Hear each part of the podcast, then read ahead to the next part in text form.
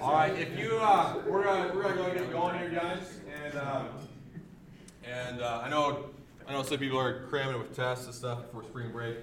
Uh, some people uh, may stagger in here, but, but, uh, we're gonna get going. We've got a lot to cover, and, uh, we don't, we wanna give you guys some time, some breaks, and just some time to hang out as well as all this. So, um, let's, let us pray. Dylan, pray for our time. We'll get going here. God, thank you that uh, we can gather together here. We just pray that you would um, help us to be focused um, and uh, to learn tonight um, how to reach this campus best, God. And pray that you give Nate wisdom as he speaks to us and that we have a great time in Jesus' name. Amen. Amen.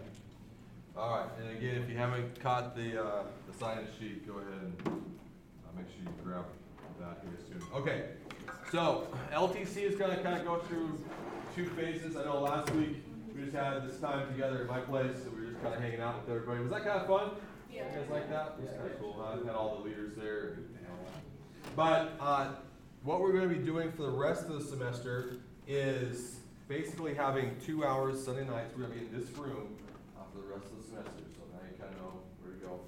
Uh, the first hour is gonna be a little more, uh, it's gonna be a little bit longer of, of a teaching, but we'll, we'll do like fifty minutes or so to give you a break. Uh, then you're gonna have some cohort time, we're gonna have the rest of the staff, most of the staff are coming, uh, here in the next hour. And we're gonna have a little time where you're just gonna get to talk through, we're gonna break you guys up into cohorts. And you guys are gonna have some time to talk through, uh, just your practical. And when you are done, uh, with that, we'll have, we'll just do that for a little while, and then we'll kind of have like a, a mini, uh, teaching for the second half of the second hour.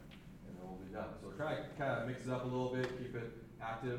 Uh, this is, this is a little more of a longer, uh, teaching part this first hour, and we'll kind of jump in from there. So, last week, actually, before I get into that, somebody turn to Matthew 28, 18.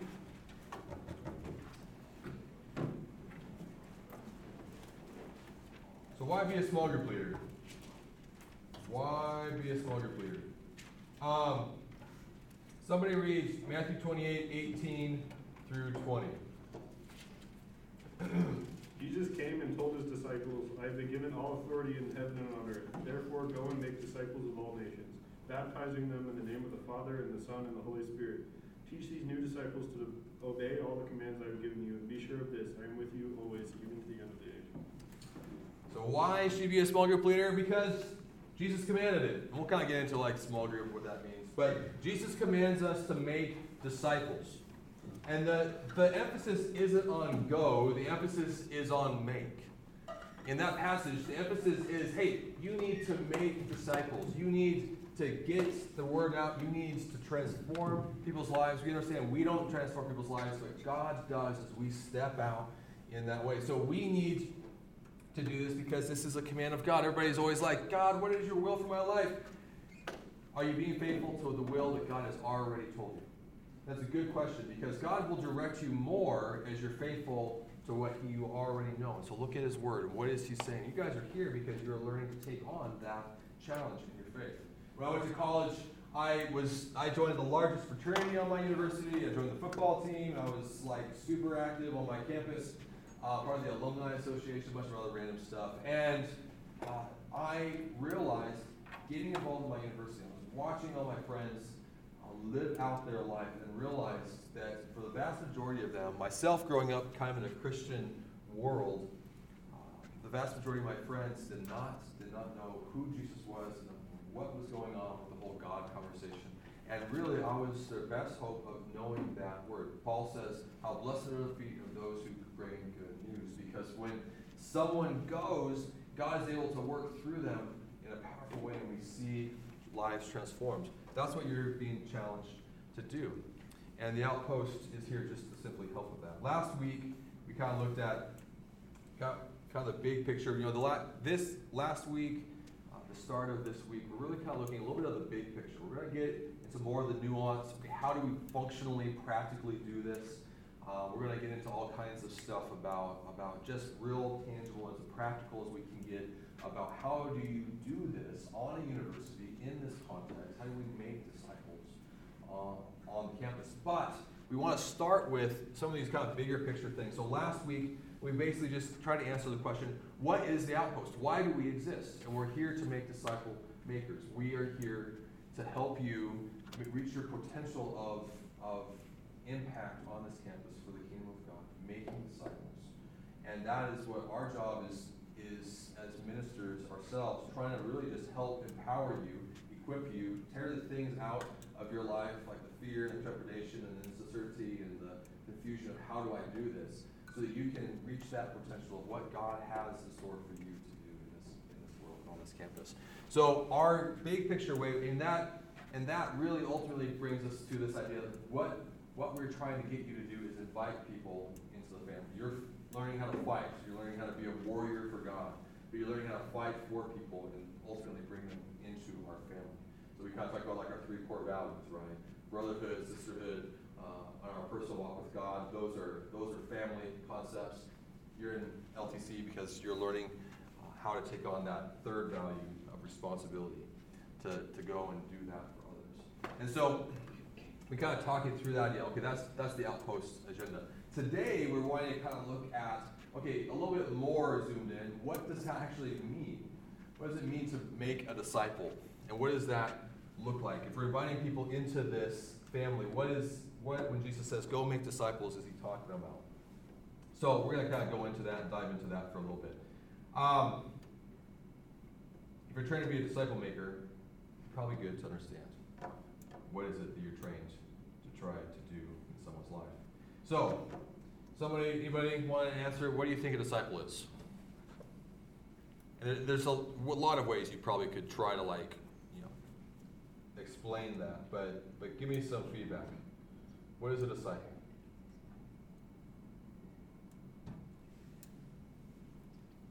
Bueller. Bueller. Anybody? Follower of Jesus? Yeah. Okay. That's good. Yeah, that's a key part of it, of course, right? I mean, you got to teach these people how to follow Jesus, and ultimately, that really is the the quintessential answer. Uh, Jesus is the rabbi. It's interesting that Jesus never called us to be rabbis. He did call us to make disciples, because He is the rabbi, and uh, we're calling people to follow Him. That's good. Any other ways of breaking that down? Say like a role model? Yeah, role model. Yeah, that's a great example. You know, Paul says that to Timothy, right? He says, "Follow me as I follow the rabbi." Right? I'm a little bit further ahead, I'm a little further along. I, I know some things that maybe you can learn from. Just follow me as I follow Christ. So you know that role model is huge. Um, anything else? Yeah, impactful relationship. Great, good. Yeah, all of all of those are true. All those are good. Um, that's your Bible. Totally left mine at home.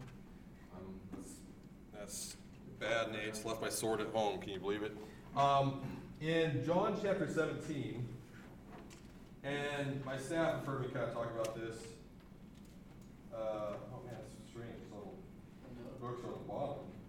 Okay, what's that throw on for that? Okay. Um, in John chapter 17, you know, people always say, What's your life verse? I'm like, I don't know. It's called the Bible. All of it, whatever. I don't know. It's like, you know, what? But, but there's been one chapter in particular that lately has just been stirring me. And I think when it, you know, sometimes you get stirred by things, and when you try to explain it to everyone else, they're kind of like, Yeah, I get that. I know that. I'm like, No, but don't you realize how crazy this is? Like, you know, you have these things that are just stirring in your heart. This is one of those things for me in this season of my life. Is John chapter 17. In John chapter 17, Jesus is praying to these religious or praying for his disciples.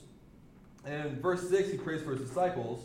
Then um, in verse 20, and this is where it really gets fascinating to me, Jesus says, I do not pray for these alone, talking about his disciples, his groups, so to speak, but also for those who will believe in me through their word, that they all may be one, as you, Father, are in me, and I in you, that they also may be one in us, that the world may believe that you sent me. And the glory which you have you gave me, I give to them, that they may be one, just as we are one. Okay. If that doesn't blow your mind, you're not paying attention. God, here's here's it. God is a Trinity, right? I always hated that. I always wish God wasn't a Trinity. I always thought, like, man, it'd just be so much easier for me theologically if I could just not have to deal with that issue. It's so tricky and kind of, con- you know, it's like an egg, but not an egg. It's like water, but not really. It's, you know, how do I explain the Trinity? Here's the thing. This is why the Trinity is so critical. In fact, it is the quintessential. When we talk about small group leading, the Trinity is what we are basing everything upon. This is why. Because if you actually, I was reading this book about Islam recently, and they made this reference. He said, you know, the problem with that we're having in Islam, this is a, a former Muslim, he's talking about his uh, former faith and about how he came to the Lord and all that. But he said, you know, the problem is, is God is not relational. Because all of theology, not to get into all this, but theology basically says morality, existence, reality, all eventually stems backwards from the nature and the essence of God Himself. If you are God, all powerful, all knowing, all everything, and, and there is nothing. There are angels, there are you know, matter, there's energy, there's nothing. All that comes out of into reality is from you, out of your essence. So when when the God of, say, the, the Muslim God creates all things, you have to say one of two things. Either he is making creation, he is making relationships, a relational existence, out of a need that he has. I'm a relational God and I'm lonely, right? Which actually doesn't even make sense because where would the essence of, of that desire even come from if it wasn't already being fulfilled within the Godhead? But that's so so either he has this deep desire or or he's just not relational. Which is actually the answer. And in Islam, not to get all that. But but it's actually the answer. He, he's just not relational. So when we come to Christianity, we actually have this justification for relationship, that God is himself relational. But that is such a such a new nuanced concept. When we say relational, I mean I've got like 3,000 Facebook friends, you know, I'm in a relationship with. I'm in relationship with, you know, the lady that cuts my hair. Or, you know, I mean, like, what are we talking about when we say relationship? And the closer we get to the Trinity, the more true we're getting to what God is talking about. When Jesus says, I want you to be one the way that Father, you and I are one. He is literally saying, this is the goal. You guys, right here, around that table, you are the Trinity. And I want you to have that kind of intimacy, and that kind of connection, and that kind of love, and self sacrifice. I want you to express the Trinity that way. That's your goal, that's your standard for relationship, right? That is, that is the focus of what relationship is, is, is the Trinity. And then he says this other thing, which is just, you know, just blows my mind. But then he says, and may you be in, talking about the followers, he says, may they be in us, talking about Jesus' relationship with the Father and the Holy Spirit. May they, talking about us, be in us, talking about him, right? Very confusing. But may they be in us as, as we are in each other. So then he says this thing that just mind. He says, may we have, may they be invited into that community. May they be invited into that intimacy. May they be invited into that love relationship. The way, in the way that we have relationship with one another. Does that just blow your mind? I don't know. That blows my mind. I am still, I'll spend eternity trying to figure that one out. But it does teach us a few things. I'm getting way ahead of myself, but it teaches us some things about how we have to invite people into something, right? And we're not trying to ask you, like, give up your friends. You know, there, there is a, a hierarchy of priority that starts to kind of shift as, you know, when I became a parent, um, my kids needed more time. The quantity of time was there, but I still need quality time with my wife. And, and you need to have quality time with the brothers and sisters that are around here in your small groups or wherever they are. You need to keep that community healthy because you're inviting people into, into this flow. Into, you know, that that some of the ancient authors, early Christian writers called it the divine dance. The divine dance of God. And where you're inviting people into this divine dance with the community of God. And so, and so you need to have that because my sons need to see, you know, sometimes Lindsay and I need to have time just with us. It just needs, we just need that focused time. But a lot of times, if that was all that our kids see, is time where we're just focused on them, they're not going to grow up to be healthy adults. They need to see the love of my wife and I expressed before them, in front of them, and, and just to see it. And then they need to actually be invited into that, where they're being part of it, they're being part of that relationship. Dick Foth tells this story when he was a parent early on, and, and he just kind of grabs his wife in the kitchen and just kind of holds on. You know, he's not trying to be anything romantic, he's just trying to be loving, right? They're just kind of standing there. And all of a sudden, they start to feel all these little hands around their legs, right? Because all the little kids want to come up and now get the parent, you know, the adults, the, the giants are, are doing something and they want to be in the middle of it, right? There's something attractive about that kind of, of relationship. And, you know, I always say community, empowered by the Holy Spirit, is the most powerful tool God has given us. And so we need to be healthy with each other. That's, we need to be strong in our community we can invite others into that community, into that flow, into that divine dance. Okay. Um, yeah. The core of discipleship. So here's here's the thing. In John 17, Jesus is talking about how we have now gotten. He's basically telling them this is the ambition. Everything that I have done up until this moment, and and is about trying to build up this moment where this is now going to be a reality. That kind of separation from God was impossible before. Now they can be invited into this because of what I'm about to do. And he's about to go on the cross, right? And so everything about his life is a culmination in this like high prayer. And this high prayer is he is saying this is this is the quintessential goal. You know, the greatest commandment, love God, love your neighbor. Same thing. What is love? Love is simply the articulation, encapsulation of, of the essence of the divine relationship that the Trinity has within itself. Most perfectly expressed, right? Most sa- self-sacrificing. Most you know, you read you know First Corinthians uh, you know 13 and go through you know what is love. You know, but but that is that is all about that goal. Okay, so when we talk about making disciples, what are we saying? We're inviting people. We are taking the responsibility to invite people into this, into this flow, into this relationship by inviting them into relationship with us. You be one, we are one. Inviting them into this relationship with us. I'm not talking about like playing video games till three in the morning, although sometimes that can be a place for that, right? I'm not talking about just being stupid and talking about girls and sports, all that, although there's a place for that in them. But it's about something greater. It's like our life. You know, friendship, C.S. Lewis says this friendship could be about anything. Friendship could be about anything. It could be about affinity for white mice. I don't know why C.S. Lewis that where that came from out of you know thin air, but like white mice. Okay, yeah, sure. He actually has a couple references to mice in his book. I don't know what was going on there, but he had an affinity for mice. But he but he says it can be about anything. But when we talk about brotherhoods, when we talk about kingdom relationships, which are really we're trying to just put language to this idea of, of triune community, the kinds of relationship God has within himself. When, when we use that word, we're basically saying when the thing, not just anything, but when the thing your life is about is in sync with someone else, and you look at that other person standing next to you and you say, you know what?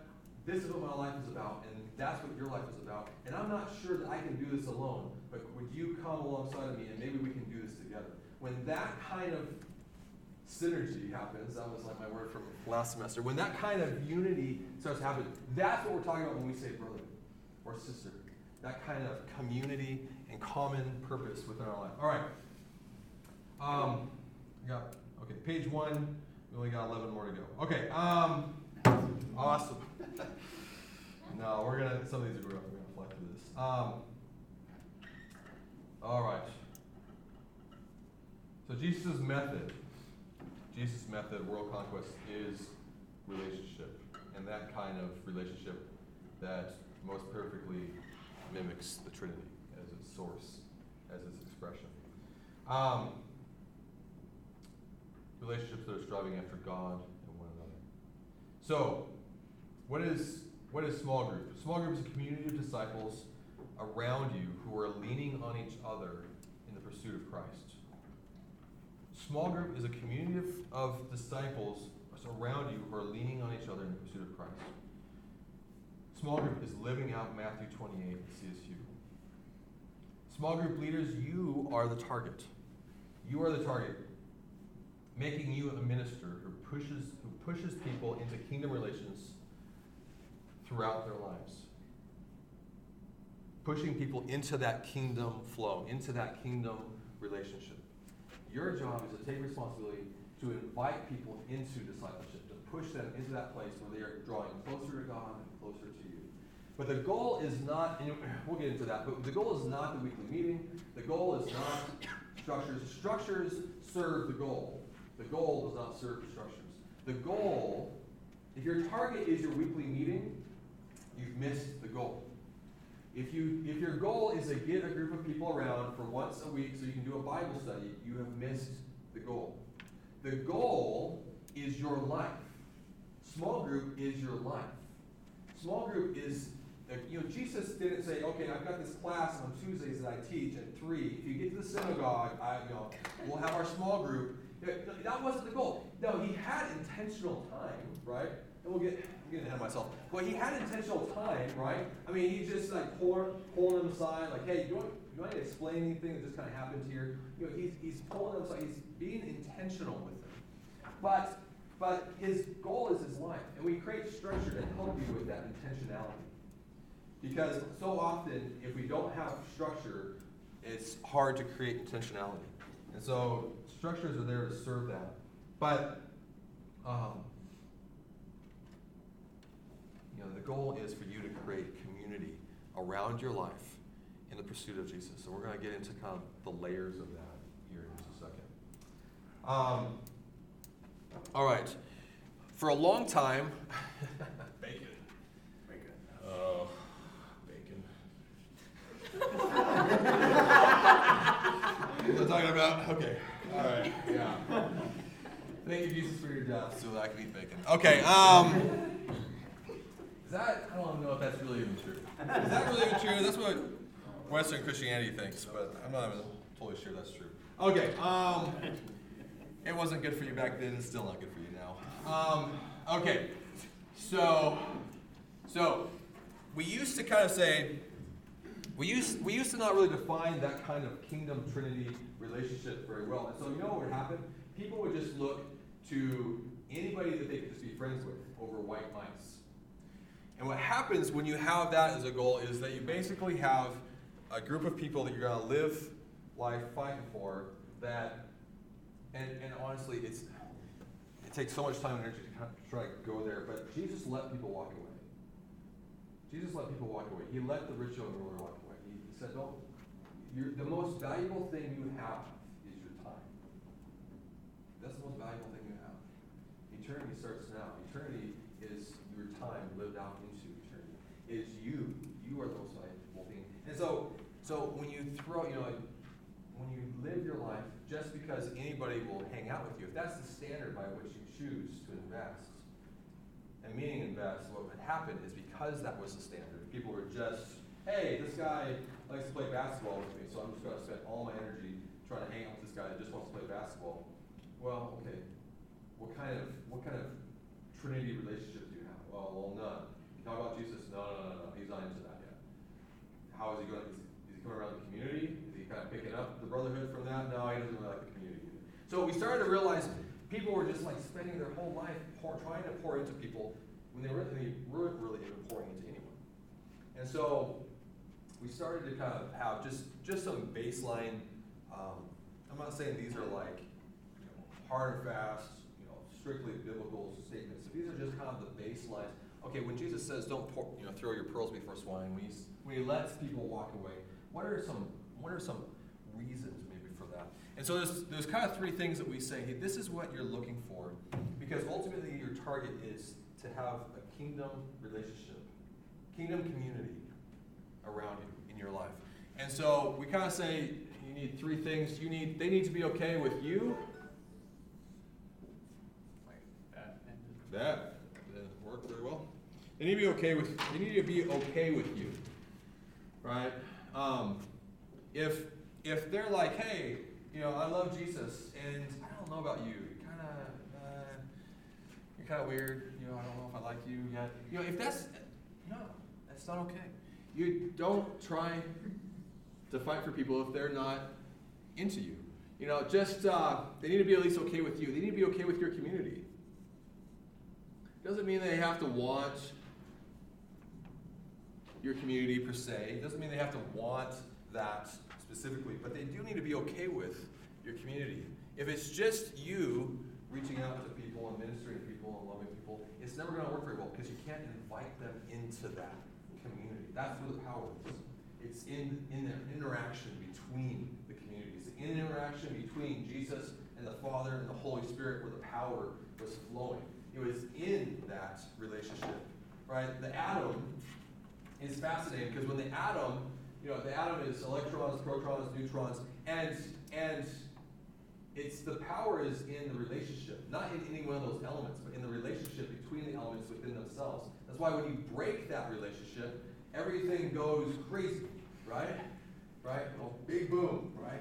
And and in the same way, we you need to have you need to invest your life and find people who are okay with your community. They might not even want that, might even long for that, but there is something attractive when they start to be invited into the community or when the community starts to pursue them uh, in their world. And, and that's, that's really important. The other thing, uh, and this is of course critical, but your God. They need to be okay with your God. It doesn't mean they have to want your God. We had this guy when I was in Russia, me and Brent um, Dima. This, he's just kind of our quintessential example of this because he was so stereotypical Russian. He hated Americans. He hated America. He actually laughed about it a year later. He said, If you told me a year ago that my best friend would be an American, I would have laughed in your face. And here you go. So he just he's just stereotypical Russian. Kind of has a prejudice from the Cold War, all that kind of thing. You know, wants nothing to do with God. God, that's old news. That's for old women. Um, that's that's not for me, right? That's kind of the mindset in Russia. It's very atheist. And so, and so he started, but he loves the community. And here's so here's the third thing we say: they need a want one. Dima wanted Brent. He loved Brent. The way that Brent loved him, the way that Brent honored him, the way Brent just you know, love and laughter. We'll get to that in a second. But love and laughter, it was just, it was so beautiful. Dima, he couldn't get enough hanging out with Brent. And so all of a sudden, he starts hanging out with Brent. And Brent is hanging out in the community. He's hanging out with me and Lindsay and Lauren. And, all, and, and we're all hanging out together. And he's like, and there's something really cool in this community. And so now he, he didn't even want the community at first. He was like, oh man, more Americans, really? Like, but he's like, okay, now he gets involved in the community. He's like, I love this. And he really gets involved in the community. And now he's, he's active. But the God thing, here's the thing. He was always okay with God being around. He didn't want God. But when he hung out with us, he knew God was going to come up. He wasn't offended by it. He wasn't annoyed, but he didn't. He was fine. It was fine. He was he was okay with Jesus being around. We have to be careful that we, in the attempt to make disciples don't reject Jesus in the relationship. Right? Uh, I'm not, I don't bring him up yet. I, I don't know if we're quite there in the friendship. Quite there in the friendship? Goodness, this is like your best friend, isn't he? And you're trying to say, hey, you know, if your best friend walked with you up to the door of someone and someone said, no, I don't really like them, you can come in, would you leave your best friend at the front door? But so often we and we do it in good intentions, and we do it, but, but we, we don't let Jesus in the door. And so, and so all of a sudden, Dima, he comes to this place, he says, You know what? I love your God. Because here's the thing people love what people love that they who they love. Does that make sense? Abstract that. If I love Jesus, this guy over here may not love Jesus, but if he falls in love with me, in this friendship that we have, he's going to fall in love with what I love. Values are created this way. Values are so often forged because of what the community values is, is contagious. It, it bleeds in to people's lives. And that's why it's so powerful, both good or bad. Why the you know college, you know, live the college life. You know, we all know what that means. Why? Because people have been invited into something through community and the values that are created through that. So they need to have all three of those. Now, I'm not going to say that's a hard and fast rule. If you've got somebody who you just sense the Lord is just leading you, and, you, and they're like, hey, I love you, and I'm okay talking about Jesus, I want nothing to do with those other people. You know, I mean, let the Lord guide you. I'm not saying this is like an absolute by far, but let me tell you, your life is the most valuable thing you have. Don't waste it trying to pursue people who don't want it. The way people are going to learn to want it is by you investing in the people who do now want it and creating that community around that draws other people in. And someday, here's the thing that one guy, that one small group leader tries to reach out to somebody who doesn't want it, and he spends all his time and all his energy trying to pursue that person. Guess what? Nothing ever happens. I've seen it over and over and over. But that one small group leader reaches out to that one guy who does want it. I'm not sure what I'm doing here, but yeah, he does want some, you know, and and guess what? This guy up here, also this guy up here, he now he wants in because there's something attractive about the power between the relationship of what is happening here right and I, i've experienced that my guys they don't love they don't love jesus until they see the love of jesus in the community and so anyway those are just some rules some print not rules but some principles that are we found really valuable and vital in small group leading invest in the ones who really want it the ones who don't want it will will come to want it by the example of that community okay um, Now, uh, this this isn't hard or fast either, but this kind of helps me. I'm I'm just kind of a structures guy. I just see things if I you can give me a graph, I love graphs. I love graphs. They're so cool. They're so good. I I did two economics classes in college, and one was like uh, all kinds of graphs, the, the macroeconomics, and just you know plotting you know, supply and demand and stuff. I, was, I had so much fun. It was like the greatest semester. The next next one we had no graphs. I hated it. It was it was horrible. But um, if they want, if they don't want you, or they want you, they want your community, they don't want your God, or maybe say they're okay with you and your community, um, and they're okay with your God, they want you and your community, they don't. You know, this this right here. Let's just say this: if they want all three, if they want all three, that's that's that's just small group. That's your small group. Not if they come to your weekly meeting. That's, that's, that's not the definition of your small group. The, the small group, the weekly meeting, we'll get into that. The weekly meeting is there to help, is not the definition of what small group is. The definition is this. They want you, they want your community, they want your God. They want this flow, they want this connection, they want this community. This is your small group. I've had guys where, like, you know, there's their semester they were in maybe theater and, and they had a whole semester where they couldn't come because to the weekly meeting because they had like you know they were they were doing stage setup and stuff for their their program and stuff. Like they were still in my small group. They were still in the community. They were still here in the community. I was living life with them. We'll get to that. But but they were here but they weren't at my weekly meeting. I had guys that were in my weekly meeting that were not in my small group right? They were kind of they were kind of in my outreach community right? They were uh, they were in my weekly meeting.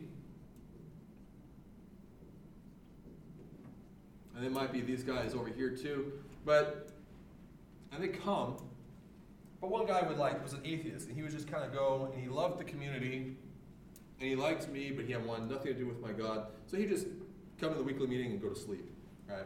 Just kind of snore over in the corner, and it was really awkward and annoying. But but then he would like wake up, and we'd you know so we'd have a good time. Well, you know you got this you got this outreach community. You're going to create layers. You know what Jesus did?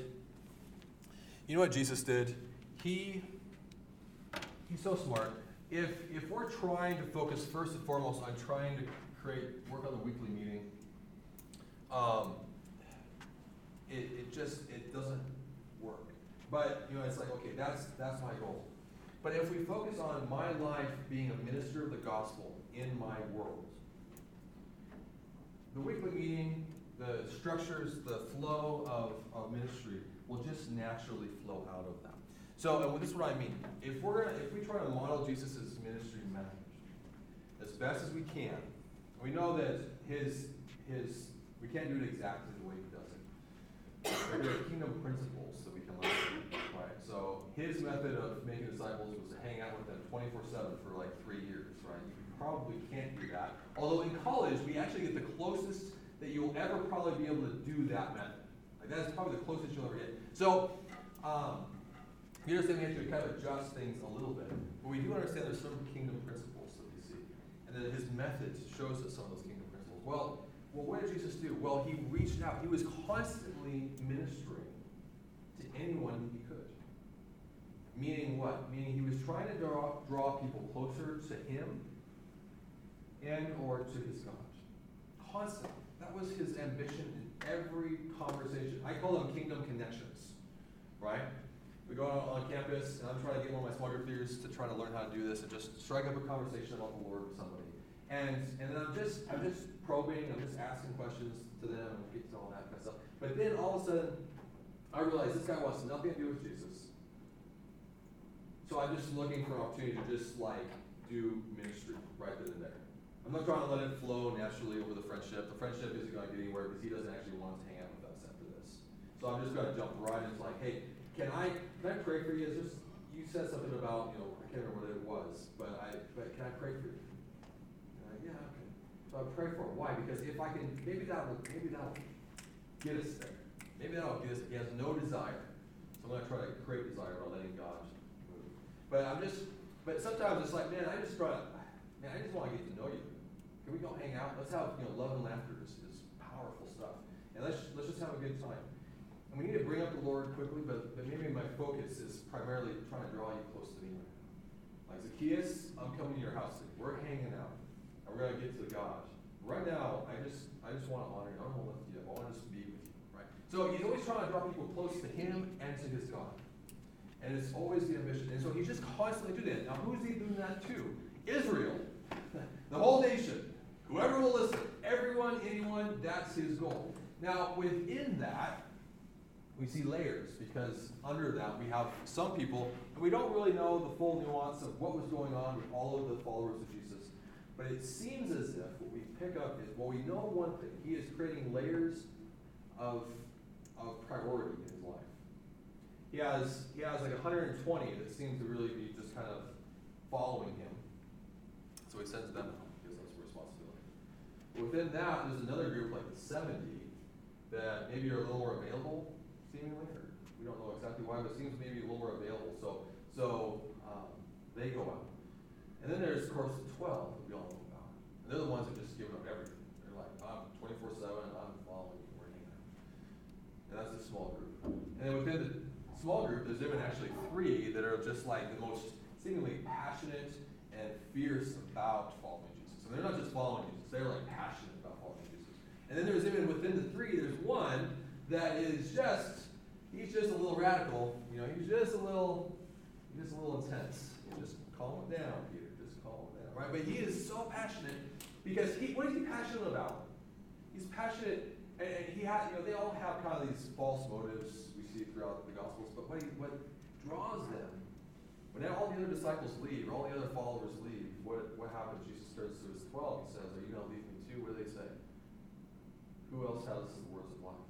There is something going on here, and I want in. I don't understand it. It's kind of weirding me out here. You talk about drinking my blood and flesh. And I don't get that. But I, I want in.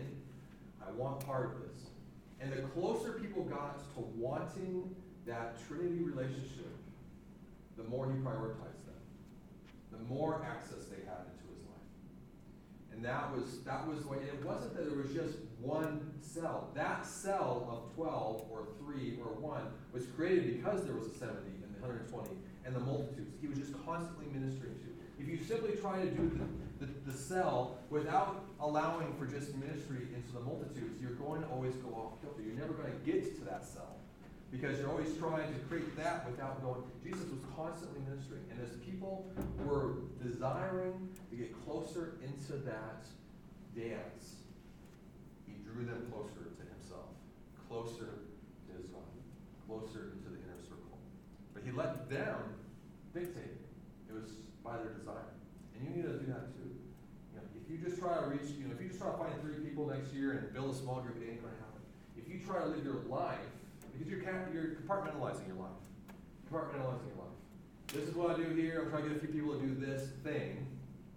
But if you break that whole compartmentalization and just say, my life is ministry, my life is sharing the gospel or loving people or just being kind to people and drawing people into a relationship with me. And I'm looking for opportunities for kingdom connections, opportunities that draw them in a, in a deep relational way to me or to my God.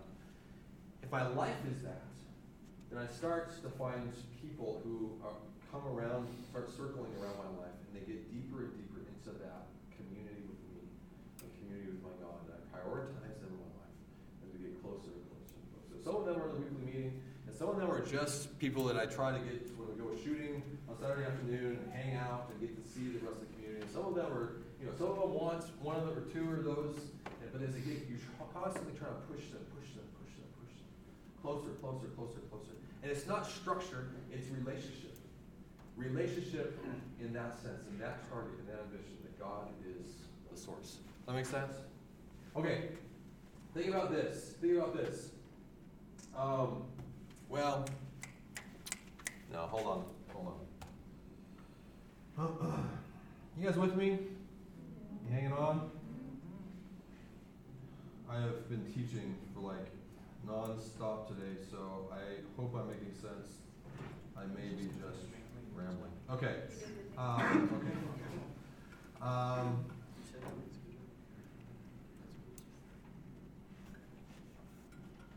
all right. Uh, we're going to go into a couple things here real quick. One, let's talk about structures. There's like, there's the ambition. There's the goal. There's like the picture. Okay? Structures help. I love more than I should. I just, I don't know why. Uh, I took a test actually recently, one of those personality profiles and stuff. And actually, one of, my top things was like, you love creating structures. I'm like, yes, been an architect. I love it. Um, um, my wife and I would compete about that probably, but she. But um, we, okay, so let's talk about the structures of the outpost. Here's the thing Jesus said this thing about hierarchy of priority. He said, Man is not made for the Sabbath. Sabbath was made for man. What does he mean? He said the Sabbath is important, but it's not important as an end unto itself. It's important as it serves man. So it's important for us to understand kind of a hierarchy of, of need, a hierarchy of priority. and it's always important to remember structure helps us, but it is not what you serve, it's what's serving you. The outpost structure is serving you in your ambition. It's not the end unto itself, it's a means to an end. And the means to the end is what we just talked about for the last 40 minutes, okay? So, so the structure is there, but the structure helps because, okay, so that help, that's important to keep in mind because again, we can start to compartmentalize things, right? Compartmentalize things in our life. And so the weekly meeting, small group is not a weekly meeting. Small group has a weekly meeting. Why does small group have a weekly meeting? What is small group? A community of, followers of Jesus. They might not be believers yet. They might just be following Jesus, trying to figure him out. But they're the community of people leaning on each other in the pursuit of Jesus. A community of people leaning on each other in the pursuit of Jesus. That's that's what we're talking about. So, small group does not have is not a weekly meeting. That that, that in itself is not that target. But a small group does have a weekly meeting because it's important. It helps. You know, my wife and I, we're so busy. Our lives are so busy. We have to schedule time. Okay, this is our time that we're going to just be together and sync up again and reconnect a little bit. Right? The structure helps us. We have to set the schedule. We have to set an agenda. We have to have intentional time. So, small group is again your life. But small group has structure, and some of these structures are there to help, like a weekly meeting. Um, a small group is not a Bible study, it's not a weekly lesson plan. It may have those things, those things are important, of course. But again, you are the Bible that people will read. I love that, quoteism too. But, but uh, you are the Bible people are going to read, and you need to bring the Bible in. I mean, goodness, you better have the word in your heart because you've been meditating on it and thinking about it. But the point of small group weekly meetings is not so that you can get them to get more information and knowledge and move on with their life. And we'll get to that next hour. But it is about getting them to bind their lives to each other in that pursuit of God together. Okay? One on ones are not. Um, a small group is not a bunch of one on ones. A one on one relationship is good, but you miss the community I need the community, not just a one-on-one relationship. I don't just need Brent or Jacob or whoever it might be. I need, I need us together. I need the interaction of the community with each other. One-on-ones are important. In fact, well, we'll get into the structure of it later, but I don't have time for that. But, but structure is helpful as it helps us get to that place of binding our lives to each other and to our God. But it is not the goal. Um, the core attributes of a small group. Probably the, the, the quintessential core attribute, as I as I see it, of small group community of, of creating this brotherhood or sisterhood around my life is doing life uh, together with purpose. A community of people leaning on each other, leaning on each other in pursuit of Jesus. Um, and so there's there's a number of, of things when we talk about kind of relational strategies that that these are just categories within uh, our way of thinking about how to do this kind of relationship. Some things that should be there. One, categorize your life. Uh, so in the bigger picture of do life, no, this one doesn't work right. I'm not gonna do that. Do life together. That's kind of the big picture. Do life because your life is about serving Jesus, and so your life is in pursuit of Him. So doing life together automatically leads you to Christ. But doing life together, these are these are just a good attributes or characteristics of, of a healthy model of this. One, look at look at every area of your life. Um,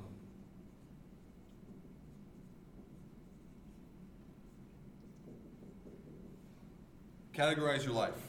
You know, you could do like family, uh, rec time, you know, um, schoolwork, work, girlfriend, whatever. You know, whatever. Categorize your life. Your guys or your gals. I mean, some things it's like, well, I have a job where I have to work in a cubicle in the back of the building. Like, how do I invite my guys into that? It's like, okay, well, but for the most part, we want to break down those categories into saying, let people in your life. Don't categorize them out here. I'm not doing life, I'm doing ministry. And then this is my life over here. You want, you want, you know, my kids, again, my kids need to see Lindsay and I loving each other. They need to see that. I was just talking to a friend of mine who, who is, is a minister in, in uh, San Luis State. He said, you know, the thing that changed his life was when he came into Chi Alpha. He was from a different country. He came into Chi Alpha um, and realized the community was so powerful because for him, he saw what it was like for the ministers to live out their life. And it was, and if he had just seen them at large group and one-on-one like meetings or small group meetings, he said it would never have happened. It was because that he went to their house at dinner and hung out. It was because he went with them at rec time to hang out. It was because he saw their life in its entirety. And the things that are most powerful sometimes are not this, but it's the time we spend that is just when we're not on. You know, okay, this is our one-on-one time. It's Tuesday at 10. We're grabbing coffee at Starbucks. Guess what? I'm on. What are you seeing from me? You're seeing me, you're seeing a part of me that I am trying to, you know, I have an agenda, I have a, a you know, I have, I'm not just, it's not all of, you haven't, you're not seeing how I treat my kids behind closed doors. You're not seeing how I spend my life. I you don't see my devotional life. You're not seeing that. If I don't let you in, it doesn't mean you, they have to always be part of it all the time. But, but they need to let into your life. Break down the compartmentalization of your life. Categorize your life. And when you start inviting people in, are you inviting them into your whole life? Or just keeping them compartmentalizing your life? Another thing that's just kind of a good way of looking at this is um, we talk about memory creation a lot. Um, this one really kind of bleeds into all kinds of other areas. But memory creation is just this nobody wants to live life with somebody that's boring. And nobody wants to live life when they feel bored.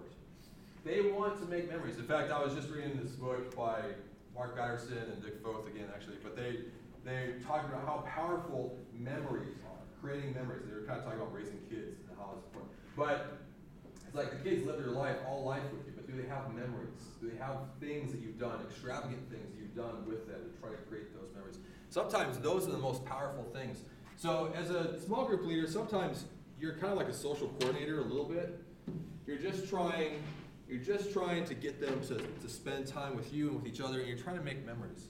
You're trying to make it last. Jesus was a memorable teacher. And so sometimes he would make, you know, don't let small group be boring. We'll get into that later. But but live life together, and part of that should be memories, making memories. Is this like, ah, yeah, I remember, you know, in 10 years, you're gonna be like, yeah, I remember this small group leader I had. Uh, what do you remember about it? I don't remember much. Right? Or is it gonna be like, this was so awesome, I remember just all these memories that we had. Another one is, uh, and within this is, is other things like love and laughter.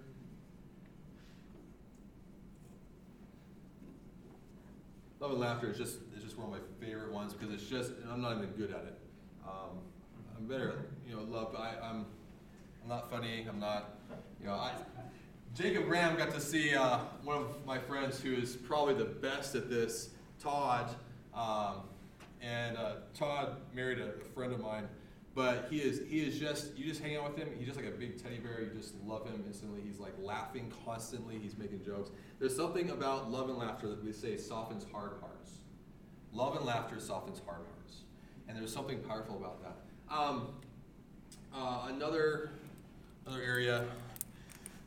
Uh, there's one more. Uh, oh. Uh, there's, we don't even know if we've had an exact term for this, but shared space. Shared space, you could also call this a living room. Um, when I got into Chi Alpha, I partially got into Chi Alpha because when I got into Chi Alpha, they had this thing that they were just, there was a couple students, there's this one student who every Friday night, people from Chi Alpha were just going to her house to hang out, and we didn't even know what we were going to do. It didn't even matter. We just knew Friday night at this time, if you wanted to come, they were going to be there. And there was something about that living room. There's something powerful about the living room in the family. It's just where you just are, not where you do. And just that, there's something powerful about that. And trying to create that is, is so important. You know, you might have to schedule it. And it can be, you know, scheduled. But you know, sometimes if you guys can live, literally live with other people in, in leadership or in the outposts next year, that helps because you just kind of create this. I think you know, a lot of my resource guys are living together this year. They're just kind of like, I can just stop by and they're pretty much, you know, Zach's house right now. They're pretty much sure somebody's doing something at some point, and you just plop down and be like, hey, what's going on? Right? There's something powerful about that because you're inviting people into something. And if it's always doing, there is something that you lose because it's when you're being that sometimes the power begins to flow in that, in that community. So, and then the other thing, doing like the other, some of the more structured things, like the weekly meeting or one-on-ones. Okay, last thing, and then we're going to wrap up because I am out of time. Um, okay, you understand broadly, loosely. So I'm gonna have to listen to that audio again, Nate. I'm not sure, but but basically there is big picture what small group is. It's not. It's your life, and we're trying to help you. But I want to show you. I don't have time, so actually I'm going to do it this way. See if this works. Um, why why do we do it this way? Why do we think this way is the best way? Why do we think this is why you, all you guys should be so excited to be part of the outpost? Because this is how we do it, and you want to be part of this. Why do we think that? Oh, we totally doing this backwards. Um, let's see if this turns on. Uh, uh, Cassie, you want to go ahead and you can start handing out the cards, and we'll kind of do that real quick. Um, just take the cards, and we'll explain that here in just a second. But to wrap up this time, I just want to kind of show this. Maybe if it comes up, we'll see. But there's this idea of super evangelist versus faithful disciple. Why in the outpost do we not focus the large group as the front door? You know what the front door of our ministry is? It's your life. You are the front door in our ministry. We don't, we're not even, we try not to be attractional. We try to be attractive in the sense like large group, we don't want it to be boring or dull or stupid or something. But, but we want, we're not trying to be attractional with it because we're not trying to draw people in from the, from the large group service. That's where the family, that's kind of the living room space for us. That's where the family really dives in and thoughts about who God is and how we should live and all that kind of thing. But our goal is your life is the agenda. Why do we think that is the best way? Well, because if you actually start doing the math, and maybe we'll have time to do this or maybe we won't, but um, when it comes to this idea, you, we, we always think about the super evangelist, the, the preacher, the mega preacher. You know, Billy Graham just died this last week or so. we think about Billy Graham as like a super evangelist, this is how the world will be reached, by the Billy Grahams of our day. But it's interesting, if you actually just even do the math, you take one faithful discipler who replicates himself twice over. And that, and those disciples, you know, we, we say, long term, we can't really always measure this, or measure this, but, but discipleship isn't necessarily effective because I can make quote unquote disciples, but because they can then turn around and make disciples. And so you start to see this pan out over time. And you think that's gonna work, Zach, or? we It's got- not saying it, I don't know if it's. Yeah. Normally it should just turn right on. Okay, well, here's here's what I'm gonna do. I'm gonna do this super fast for the sake of all of this. And uh, I'll give you the broad the broad spectrum idea. Super versus faithful. Super versus faithful. Super evangelist. Let's say, for example, year one, they reach um, 365,000. Every day they're reaching, they're reaching a thousand people a day. Right, that's pretty awesome. That would be sweet, right? CSUB reaching no time, right? But the faithful disciple, let's say they got five people. But let's say the next year it goes from five to twenty-five. In year two, we've got we've doubled as, as well, seven hundred and thirty thousand. Okay? And take the math, you go all the way out. Let's say year 10. Year 10. Super Evangelist over here has reached 3,650,000 people. Not bad. You know, the faithful disciple only started with five, but if they could replicate themselves in that way, that faithful disciple would have reached 9,765,620 five people, and it goes pretty radical after that. The way that Jesus banks on the world being reached was not by being a super evangelist, even though he shared the gospel with anyone to listen. But when at the end of the day, the people who transformed the world were a handful of faithful disciples who replicated that into the world. And as we learn to do that likewise, our hope, our dream, our ambition, heart's cry is that this campus ultimately will be reached. My goal, I'm serious, my goal is that we have enough small group leaders that every person on this campus would have a relational connection to someone who has responsibility to be a faithful disciple. That's our goal. Okay, let's take a break, take five minutes, um, and then we'll get back. You're going to get on the table with the with the uh, staff person who has your card number. All right, five minutes, we'll get back in.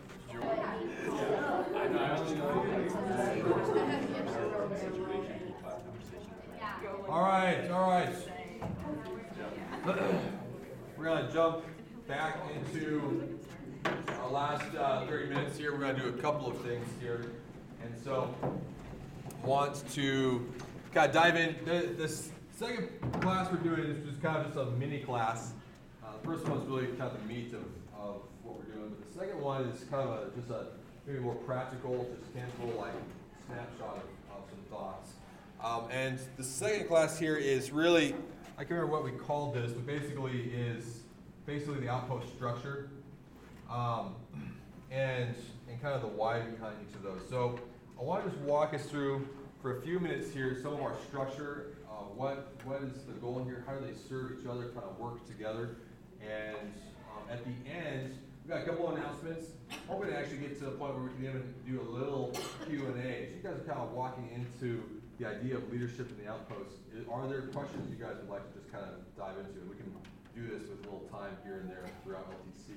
But if you have any questions you'd like answered, can't promise we'll get to all of them in the time we've got. But if you got any, feel free to start thinking through that. So, um, let's talk through just some of the structures in the outpost. Now, I'm going to do my best job to, the best I can, to try to delineate and distinguish kind of what each of these things is trying to accomplish. Of course, uh, I might be over uh, generalizing a little bit, but, but ministry kind of bleeds in and out of structure. But I do want to kind of give us a bigger picture. Small group, when we're talking about the first hour, really everything that we do is about making you, helping you reach your potential as a disciple maker. That is really everything that we do. And and even our, you know, our large groups and everything is about trying to help you in that agenda. But small group, um, as we defined it last hour, you know, is a community of people around your life. Your life is the agenda or is the target, as your target is Jesus, kind of flowing through that. Uh, but a community of people around your life doing life together as their lives pursue Jesus. Okay. So, but the weekly meeting. Let's talk about the structures. The weekly meeting.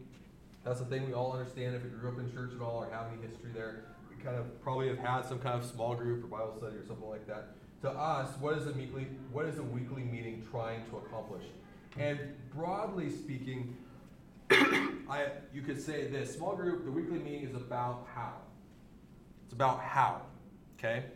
How how it's not about now it's not that it, this shouldn't be in there, and at times this should be in there. We, we give you guys a lot of freedom as far as what the weekly meeting looks like. The reason is is because your students you connect with are going to be different than everyone else's students that you're around in this room. And so we trust you to have some wisdom in what do your students need. But let me tell you kind of broad picture what we think. Your job is answering the how. Your job isn't to create a Bible study, you know, it, although sometimes it might look like that, you know, because it's like, man, these guys need to, to understand the basics of the gospel, so we're just going to do this together, right? You might, you know, it needs, it, it doesn't um, need to be this big lesson plan where you're just lecturing the whole time.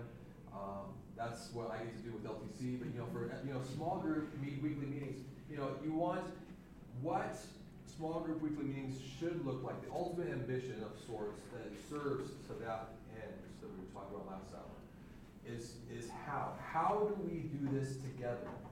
How do we do this together? That's the goal. You're trying to bind them together, right? Because your your goal is to bind them to you and to your God, but to you is now to your community too around you. This group of disciples, people that are learning to follow Jesus as they're learning to walk with you in this. So, so your goal in small group, if you just have a Bible study every week, this again, it's not bad. It should have the Bible in it for sure, as you're diving into the Word and wrestling with the Word in your own life and your thought life, just flowing out of that. But the goal is not so they can get more knowledge. The goal is so that they can understand how do we how do we do this together? How do we you know I I just had a date last night. I don't know what I'm doing. How do I have a godly relationship? I've never had a godly relationship. You know, and then and then it's about okay, how how have you guys done this? How have you figured out how to do this? What, what mistakes have you made that I can learn from? And then next week, when I have another date, how can I help you as my brother to say, dudes, were you godly last night? Like really? Were you, you know, were you godly? Right? We're, we're helping each other. We're leaning on each other. We're depending on each other. Small group is about is just the weekly meeting is about getting them together to be intentional with each other. Because unless we have structure, we so rarely are intentional. So just creating structure, create intentionality to that idea. That small group is that weekly meeting is about, hey, let's do this together. Let's learn to do this together.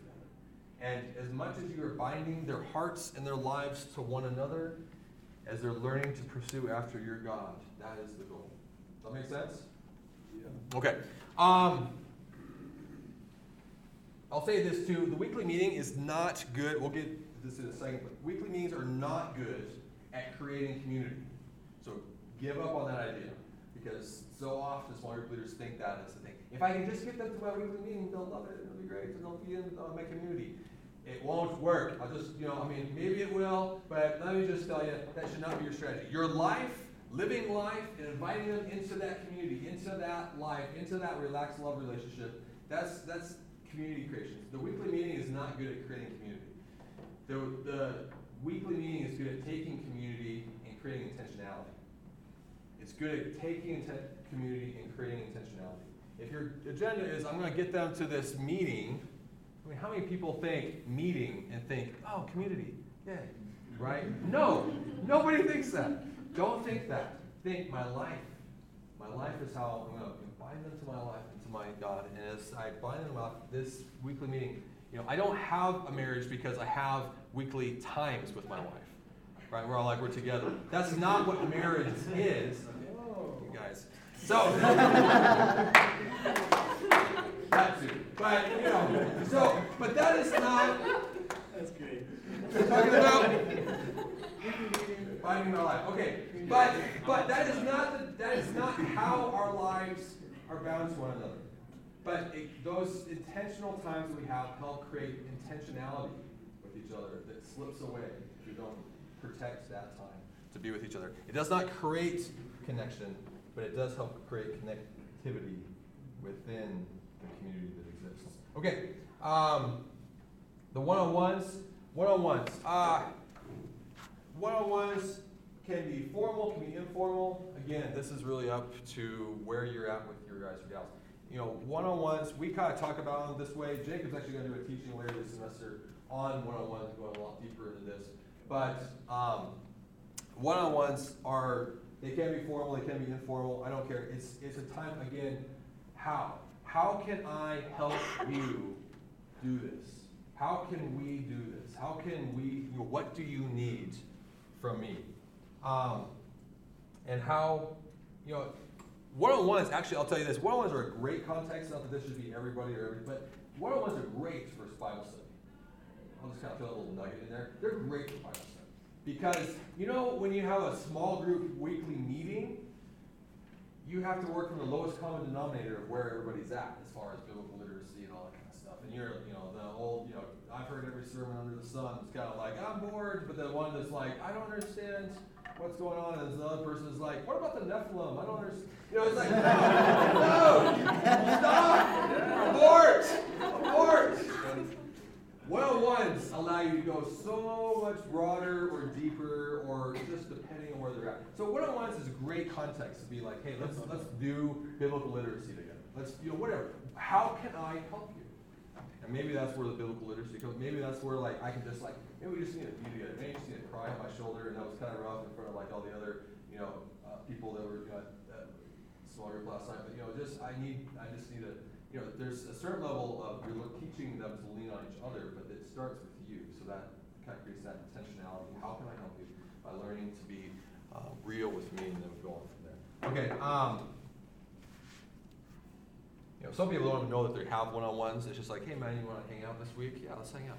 You know, that's fine. That's actually probably better than calling it one-on-one. That just doesn't sound relational. But uh, large group. This was a little bit more like what? If small group uh, is more how, uh, large group is a little bit, at least in our, in our way of trying to work through this, is, is kind of like the what. It's like, what does it mean to be a follower of Jesus? What does it look like to serve Him? What does it take to, to fight for Him and to seek out holiness and justice in this world and all those kind of things? What is it? What is this that we're aspiring to in our faith, in our life? Now, these are very overgeneralized, but we in large group are trying to help you start the conversation that in your relationships you can figure out how do we do this. Does that make sense? How can we do what we are talking about doing in the proclamation of the word and the teaching of the word and all that kind of stuff? And you certainly should do this too. It's not like, okay, I can't do that. No, I mean, go there. But if, if we could kind of broadly categorize the progression of, of why, because what we don't want is just to have everything we do, all every structure is doing the exact same thing. We just have more or fewer people in it. You know, it's like that doesn't, you know, nobody needs to hear a lesson on Thursday night and Sunday morning and Sunday night resource and in your one-on-one meeting and then you know, I mean, nobody's, ain't nobody got time for that, right? But but what, are, what, how are these things helping each other? And large group, large group is basically working from two paradigms. We're trying to one, we are trying to to create a sense of community identity. Meaning there is something about when we are together that we are the outpost together. And we are not all that is Christ in this campus, but we are a part of that. We are tethered together in a sense of, of community identity. And the large group kind of helps us with that. You know, your small group might be two guys, but like, well, that's cool, but I, um, you know, kind of like to know some other people. You know, the large group gives you that context. Like, here, let me introduce you to like, you know, 50 of my other friends over here, right? or, you know, that. No, I'm not gonna go there. But um, sorry, I random thoughts in my head. I sometimes have a filter of thinking through. That's probably better nonsense. So uh, now you're all thinking, what is that thing to say? Um, the other thing, the other thing is is um, I was I was thinking about talking about uh, finding spouses, but uh, we are very good at segregated, right? But okay, so the other thing is it, it helps us with with conviction creation, and that's just the idea of what does it take, what does it look like to live and follow.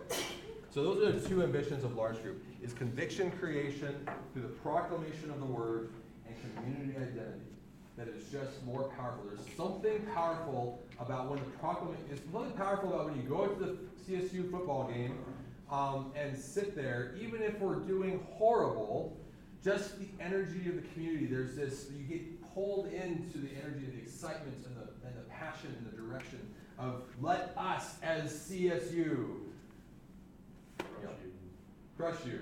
Yeah, I like that. Let's go. I didn't even think about that. Okay, so that's that's lar- broadly large group. Those are what we're trying to do. What is Christian? What is our faith in the proclamation of the word? You're in your life trying to help them learn out how do I now live out what the convictions are being that are being created in my life. Those are broadly things. Okay, resource group.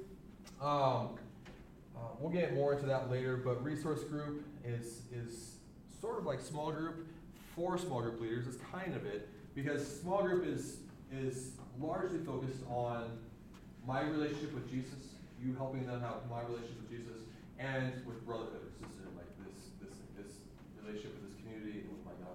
Resource group kind of takes that, but it adds responsibility. It adds the army into the into the conversation. And so that third value. And and resource group, every resource group, you know, I kind of let them have a lot of dexterity on exactly where what their focus is. But as I see it, basically the weekly meeting is largely um, watching film and marching orders for the kind of the next week. It's kind of like, hey, what worked well in the past, or what worked? You know, if you ever played sports, I played you know, football. You always at the end of the week kind of watch the game film. Like, okay, that really sucked. Okay, that was awesome. Okay, I need to try to work on that a little bit. So it's a little bit like that corporate time, like let's resource each other, your resource leader pouring into you. But it's kind of watching game film and thinking through the next week. Okay, what are we gonna do to really advance the of God this week in our small group, in our small group guys or gals or things like that. So it's just kind of a time to resource that. Of course, you're gonna have one-on-ones with your resource leader. Hey, let me tell you, there's this principle uh, that that people will treat you the way you treat your leaders. So treat your leaders well. Don't make them pursue you uh, and avoid them and deprioritize them. Prioritize them, and it's amazing how the Lord kind of blesses that in those kingdom laws in, this, in the way that people begin to not always. It's not like a formula, but as you learn to prioritize your leaders, people that you're trying to lead, pick up on that. They're easier to lead. Okay. Um, we also have what's called cohorts uh, for you guys, and a cohort is uh, with is sort of a cell within the resource group, and we do this for a couple of reasons. But but basically, when when we get to like doing responsibility, it's hard to go out there and try to meet people with five or ten of your friends in resource group together. Like you know, all ten of you walk up to the one person, like you know, the LSC, they're all like. this is not, it doesn't work, right? Or, you know, like it's Tuesday night and you just met this guy and you're really trying to like do something. You need to make a memory, right? You want to lock that in, you want to make a memory. So it's like, hey, let's play poker tonight. And I, I got like two guys, so I need like more. Well, if you call it your whole resource group, it just might be overwhelming. But if you got like two others, maybe one of them's free that night, and maybe you guys can do something together. So there's a little bit smaller cell of able to be a little more spontaneous, be able to do uh, responsibility a little bit easier that way. Uh, you might even have like uh, cohort meetings instead of like one-on-ones sometimes because it's, but that cohort meeting is still like, hey, let's learn how to, what is our walk with the Lord like? How are we doing in that? But you need to learn in leadership. You need to start learning how to lean on your, in your, on your siblings in Christ as much as in your leaders because you might not always have your leaders, you always have peers. And so learning to kind of lean on them as you're doing that. So you'll have that. You'll still have one-on-one time probably with your leader. That's that's typically kind of whatever you need. All of those structures typically work within the context of relationship, building brotherhood, community. You know, my, my resource meetings are, are ridiculous sometimes. Just how, you know, I got Austin Mancy in there. He'll tackle somebody, and a bunch of guys are like, Actually, I wish I could tell you half the stuff that happens in my resource, but it's sort of like what happens in resource. Just just stay there, right? It's just, but it's fun. We're just having fun. We're just being, and sorry girls, we're just being dudes, and and you don't want to know because it's just it's just guys having fun, and and so you know we're, we want to be brothers. We want that love and laughter that's so valuable in binding our hearts and softening our hearts. But um, broadly, there's three things that you are going to be asked to do as a small group leader. You need to find, you need to fight, you need to feed. You need to find people, you need to fight for them, because just because you found somebody and got their number doesn't mean that you know your lives are bound together. You're gonna have to fight for them. You have to pursue them. You have to, you know, just you have to fight for them. And we'll get to some of those principles later when we get to outreach and stuff. But um, pursue come across casualty, all this kind of thing. So, but you need to feed them. You know, also now I've got this this baby. You know, Ben Stone knows what I was talking about last year. But um, but we have things that kind of work within each of those. For finding, you know, we do a lot of stuff like the beginning of the school year. We're going to be doing outreach on the campus. We we want you there. You can all be there. Be there for Welcome Week because we're just out there finding people. You know, all the freshmen are in there looking like deer in the headlights. Like I don't know what's going on. I need friends, right? You're you're you know we're totally okay. Pick off the weak link out of the, out of the herd. Right? Just just find that person that just find that person that needs you, right?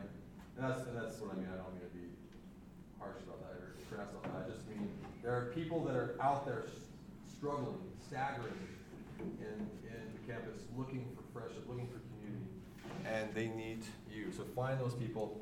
Um, we do like on-campus presence every week, and or not every week, but we do on-campus presence quite a bit. That's like hey, get out there, try to find people, try to share that love of Christ that's in your life with your campus. Um, you know, of course, that whole thing of doing life, um, being kind of a social coordinator at times, uh, having activities and making memories uh, is are things that kind of fill that fight invite them into something, in, into that community, and fight for them. Be intentional. We'll get into all that, but just pursue them intensely. Like just, you know, you sometimes you're gonna love people. God will give you a heart for somebody, you're gonna love them sometimes more than they love themselves. Like you're just going, I don't know why. I just have this heart for you, and and and you're gonna fight for them because Jesus fought for us, right? He came to us where we wouldn't go to him, and we need to go to them because they aren't coming to us. And so we're gonna have to fight and learn how to fight well. That's that's the army. That's what we're called to do: to fight and to fight hard, fight for a kingdom conviction and a transformation in their lives. Fight and fight well, because eternity is on the balance, and it's a lo- it's a fight worth fighting for. We don't fight them, but we do fight for them, and that is where we learn how to fight. Um, but then, you know, feed, of course, and, and most of our structure is large group, small group, weekly meetings, and one-on-ones. Those are a lot about kind of feeding, pouring into. A lot of our structure is about feed. But your strategy them in your strategy in your life to get them into the fight for them well with deep conviction. Okay. Um, uh, ta-ta-ta-ta. Okay, I think we're going to stop there. Does that make sense? Yeah. If we have any questions, we're just going to spend just a couple minutes. And if we don't have any questions, great, we can, we can move on. But I, I'm just open to this. We'll see if this is worth doing or not. But does anybody have any questions that they are bold enough or curious enough to just kind of ask about the outpost? And if it's something we'll get to later this semester, we may just kind of move on. But if there's if there's anything I can answer briefly or any of the staff can can respond to, um, I'd love to. Yeah. What does LTC stand for? Leadership training class. Good. Yes. LTC in the LSC. Sunday service. All right. Yes. And uh, just yeah, a couple of announcements, two things too. I know a lot of our guys aren't here this week, and I'm assuming because of spring break coming, there's a lot of tests happening this week and stuff. Um, but just remember, you can only miss three. If you missed one, I'm going to be sending out an email this week with the link to the podcast. Zach is helping us with that. We're going to have a podcast, and you can just listen to it on that for LTC. Um, and so you just you just need to listen to that and send me a paragraph uh, for each class. Uh, so the, the two hours, you need at least two paragraphs, nothing crazy, but you need to listen to it. It's a lot easier to be here and get to you know, interact with all your friends. But if you want to sit in the library for two hours and listen to the audio, uh, you can't. You can miss up to three, but um, but we will send you that link there. We will be doing uh, LTC the Sunday before school starts. So of course we won't have it this next Sunday. Nobody would be there, right? Anyways, all you guys are going off gallivanting around uh, the country.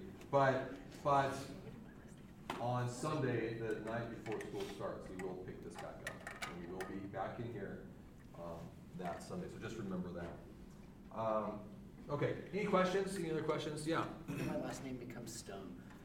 What? When did my last name become Stone? I have no idea. It's glass, not stone. I'm so sorry. It's all good. Yeah, yeah, yeah, And Other people have been doing I have it lately too. Yeah. I've done it. Yeah, Trust me. Did it. Glass. It's an honor. It's an honor thing. Trust me. It's All right, it's. I'll Uh, take it. I love, I love stone. Yeah, Ben Glass. Sorry, I said that such on a fly as I was Yeah, looking it's at my been notes. Stone. I was like, Stone. What? All right. Any other questions?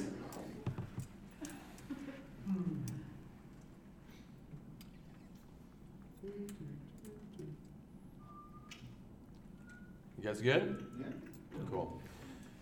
You know, we're here to, to help, so as, as questions or thoughts or comments or, you know, whatever come up, feel free to always talk to us, we wanna, we wanna process. The more you ask the question why, the more we can help you work through convictions uh, in leadership and in your faith. So, um, feel free to always do that. Now, are we doing something after this? Yes, we are. Post, post. Post post? What is our post post Post LTC. activity?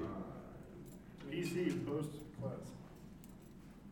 I don't know, how are, like, how are you guys feeling? Are you, like, up to play some, like, ninja or science or something like that? Or would you rather just, like, do you wanna, like, go out to eat somewhere? Like, how? I'm chill with whatever. I don't care. You guys decide. This is interns. This is your this is your call. Just tell them. And I know a lot of you guys. We know that you guys. Some of you guys just need to get home. Need to get out of here, and that's totally okay. Feel free to just, to just peace out here in a minute. But if one of the things, one of our values is is brotherhood, sisterhood. So we just wanted to give context uh, for you guys to get to know each other and get to know people that are kind of like the staff or or students that you are looking at doing this with. So. Um,